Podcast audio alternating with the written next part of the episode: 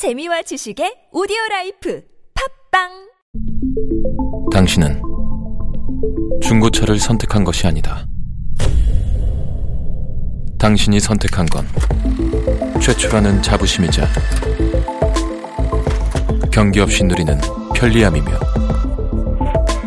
BMW만의 격이 다른 책임감.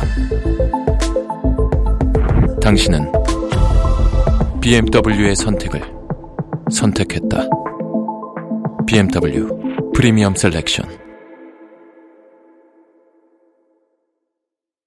안녕하세요. 역사 돋보기입니다. 우리가 매일같이 사용해서 너무 익숙한 나머지 그 중요성을 실감하지 못하는 것이 있습니다. 바로 언어입니다. 우리는 세계 여러 매체에서 한국어가 조금만 나와도 크게 반응할 정도로 우리는 한국어를 사랑하는 민족이잖아요. 언어는 그 언어를 사용하는 사람들의 세계관과 민족관을 드러냅니다. 그렇기 때문에 어느 한 민족을 와해시키기 위한 가장 효과적인 방법은 그 나라 언어를 사용하지 못하게 하는 거죠. 일제강점기가 시작되자마자 총독부가 한국말을 금지시키거나 조선말 교육도 못하게 한 게 다 그런 맥락이죠. 실제 식민 지배를 받은 민족들 중 자기네 고유어를 잃어버린 경우가 허다하고요. 이런 어렵고 무서운 시대에 목숨 바쳐 조선말, 즉 한국어를 지켜내 주셔 우리가 지금 한국어를 세계에 뻗치게 할 수 있도록 만들어 주신 독립운동가 분들이 있었습니다. 한국어와 한글을 지켜내 후손들에게 전달해주기 위해선 언어나 글자를 체계화할 필요가 있습니다. 한글에 대한 관심은 일제 강점기 직전이었던 구한말부터 조선의 주권이 위태위태해지자 우리나라 고유의 것을 사랑하자는 유행이 확 퍼졌고 우리 글자와 우리 언어의 연구열이 치솟는 가운데 일제 강점기 이전부터 일부 학자들 사이에서 한국어의 문법과 한글의 맞춤법과 관련해서 일련의 논쟁이 오고 갔습니다. 1907년 고종 황제는 학부대 대신의 건의에 따라 한글의 문법 정립을 위해 국문연구소를 설치합니다. 국문연구소는 2년간 23번의 회의를 거쳐 기존의 한글이 가졌던 불편한 점과 실용적이지 못한 점을 감안해 대대적인 수정 작업을 진행한 결과 우리가 현재 훈민정음에서 보는 해독하기 어려운 한글이 오늘날 우리가 읽을 수 있는 글자의 모체가 되었죠. 예컨대 뭐 이런 단어들은 쓰지 않기로 했으며 된소리 표기법은 어 이런 것처럼 기존의 시옷을 붙이던 방식에서 이렇게 아, 병서하는 방식으로 전환했고 중세 국어에는 존재하던 국어의 성조를 없애 장단음만 남기기로 했죠. 다만 아래안은 폐지되지 않고 그대로 쓰기로 합니다. 이 외에도 국어학적인 현대적 문법을 정리한 후 1909년 12월 국문연구소는 회의 결과를 국문연구의정안이라는 이름으로 학부 대신에게 제출했으나 몇 개월 후 한일 합방이 진행되면서 공포되지는 못했습니다. 따라서 국어의 언문에 대한 논의는 여전히 미완의 과제로 남아 있었고 더 발전시 켜야 할 영역도 상당했죠.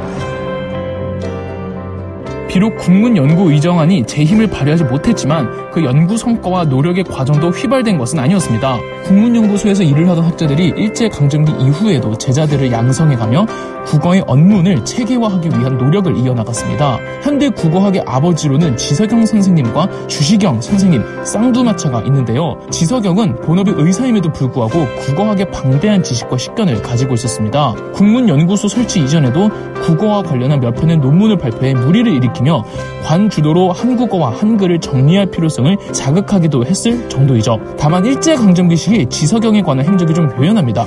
일제강점기 때 오히려 빛을 발한 건 주시경이었죠. 주시경은 배제 학당 학생 시절 서재필에게 발탁되어 독립협회 내 독립신문의 교정 작업을 하며 본격적으로 국어학 연구에 뛰어들었습니다. 독립협회 내 학회를 조직해 연구하기도 했으며 강습원을 만들어 국어 교육에도 힘썼죠. 주시경은 이곳저곳 강연을 너무 많이 다니고 가르치는 분야도 다양 해서 들고 다니는 교재 수가 엄청 많았다고 합니다. 그래서 사람들은 주시경을 주 보따리라고 불렀다죠. 지석영과 마찬가지로 국문연구소에 소속되어 작업을 했으며 주시경이 독립협회에 설치했던 학회는 이후 국어연구회로 독립합니다. 뭐 최근 인터넷상에 신조어들이나 줄임말 혹은 외국어와 결합된 이른바 콩글리시 단어들을 쓸 때마다 지하에서 세종대왕께서 노하실 일이라는 댓글들이 좀 많이 달리잖아요. 세종대왕은 한글을 창제했지 한국어를 만들진 않았죠. 신조어, 줄임말, 외국어와 결합된 콩글리시 단어들은 오히려 한글이 그 어떤 방식으로든 조화가 가능하다는 점에서 되려 한글의 과학적 우수성을 입증하는 거라 오히려 세종대왕께서 흡족해 하실 일입니다. 지하에서 노하실 분은 오히려 국어 문법에 이바지한 주시경 선생이라는 게 굳이 따져보자면 더 타당하죠. 1910년 한일 병합 이후 최남선, 박은식 등을 중심으로 한국 고전 문학을 정리하고 간행하기 위한 조선 광문회가 조직됐습니다. 조선 광문회의 가장 특기할 만한 활동은 조선어 사전인 말모이를 편찬하려고 했던 점인데요. 조선 광문회의 사전 편찬 작업은 회원이었던 주시경과 그의 제자 김두봉이 주도합니다.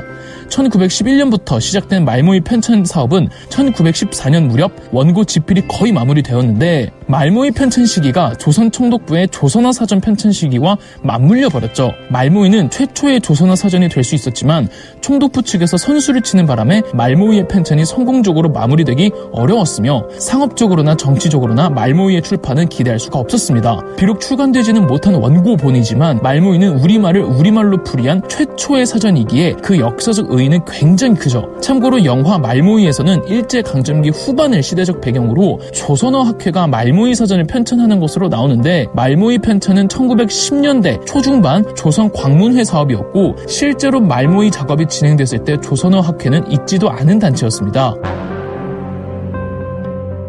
1914년 7월 주시경은 자택에서 38세의 나이로 숨을 거둡니다. 주시경의 후배들과 제자들은 주시경이 생전 늘 강조했던 한 민족의 언어가 사라지지 않으면 민족의 정신은 보존할 수 있다는 말을 되새기며 그의 연구를 계승하고 확장시켜 나가죠. 1921년 주시경의 제자들이 주시경 선생의 국어 연구회를 조선어 연구회로 발전시킵니다. 김두봉, 권덕규, 신명균, 이규영, 이병기, 장지영, 정일문, 최현배 등 일제강점기 조선어 연구를 선도한 인물들이 싹 다 여기 출신들입니다. 1920년대 중반부터 조선어 연구회는 전국을 돌며 조선어 강습을 하고 문법 정립에 열을 올리고 그리고 말모의 편찬 작업 실패 후 다시 한국인만의 한국어 사전 편찬 작업을 준비합니다. 조선어 연구회는 기관지 한글을 발행해 한글 보급에 크게 힘썼고 훈민정음 반포일이었던 음력 9월 29일을 각야날이라고 제정합니다. 각야날은 1928년부터 이름이 한글나로 바뀌었고 광복 이후에는 양력 10월 9일로 굳혀집니다.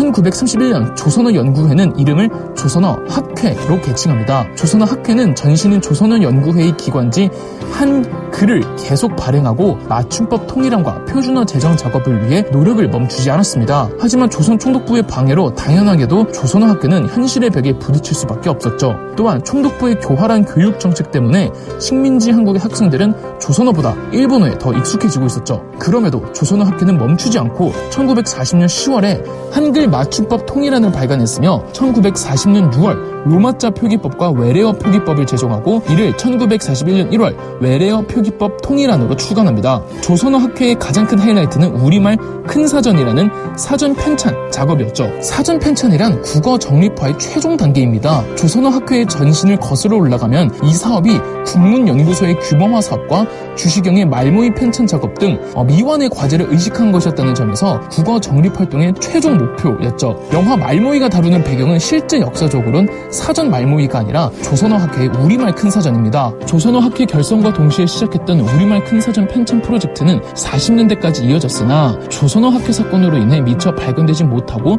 중단되어 버립니다. 40년대 이성을 잃고 피와 광기에 사로잡힌 일제가 한국어를 정리하려는 조선어 학회를 가만둘 리 만무했죠. 1941년 함경남도 함흥에서 여고생 박영옥이 기차에서 조선어를 사용하자 곧바로 붙잡혔고 경찰은 고문 취조 결과 박영옥으로부터 조선어 학회의 사전 편찬 프로젝트의 존재를 알게 됩니다. 박영옥 학생의 진술이 경찰들의 조작 진술이라는 의견도 있죠. 이렇게 경찰들은 조선어 학회를 습격했고 조선어 학회는 연구의 일종이며 결코 독립운동이 아님을 주장했으나 총독부는 치안 유지법에 의거한 내란죄를 적용하여 조선어 학회 간부진들을 모조리 체포했고 조선어 학회는 해산되어 버렸습니다. 체포 된 조선어 학회 회원들은 해방 전까지 구금되어 있거나 옥중에서 사망하죠. 이게 조선어 학회 사건이고 조선어 학회 사건에서 우리말 큰 사전의 원고를 잃어버립니다. 해방 후 다행히 조선어 학회 구 회원들이 잃어버렸던 우리말 큰 사전의 원고를 찾아냅니다. 조선어 학회 회원들은 다시 모여 몇 차례 수정 작업을 거치고 1947년 마침내 큰 사전이란 이름의 공식 국어사전 1권이 출간되었죠. 그러나 1948년 한반도가 분단되자 조선어 학계도 남북으로 갈리게 되었고 남한에서는 1949년 명칭을 한글 학회로 바꾼 후 6.25 전쟁이 끝나고 난 시점인 1957년 큰 사전의 마지막 6권이 출간되었습니다. 1963년 학교 문법 통일안이 마련되면서 공식적인 한국어 기준 체계가 잡혔죠. 북한도 1962년 사전 편찬이 종결되고 1964년 표준 문법을 정립 하죠. 북한은 정부 수립 후 이른바 문화어라고 해서 대대적인 언어 개편 작업을 거쳤지만 여전히 남한과 북한이 의사소통함에 큰 어려움이 없고 문법 체계가 큰 틀에서 벗어나지 않는 이유는 해방 후 각각 남한과 북한의 국어학을 정리한 두 사람 최현배, 김두봉이 같은 조선어 학회 출신이고 똑같이 주시경의 제자였기 때문입니다. 결국 남북한이 지금까지 쓰는 한국어의 쓰임 체계는 거슬러 올라가면 주시경으로 수렴된다고 볼 수 있죠. 독립운동에는 여러 가지 방법이 있습니다. 꼭 총이나 폭탄을 들지 않더라도 무슨 분야에서든 목숨을 걸고 우리나라 고유의 문화를 그 어려운 시기에 지켜낸 덕분에 지금 한류도 만들어지는 게 아닌가 합니다. 그럼 역사 돋보기였습니다. 영상 재미있으셨다면 구독과 좋아요, 알림 설정까지 해주시면 감사드리겠습니다.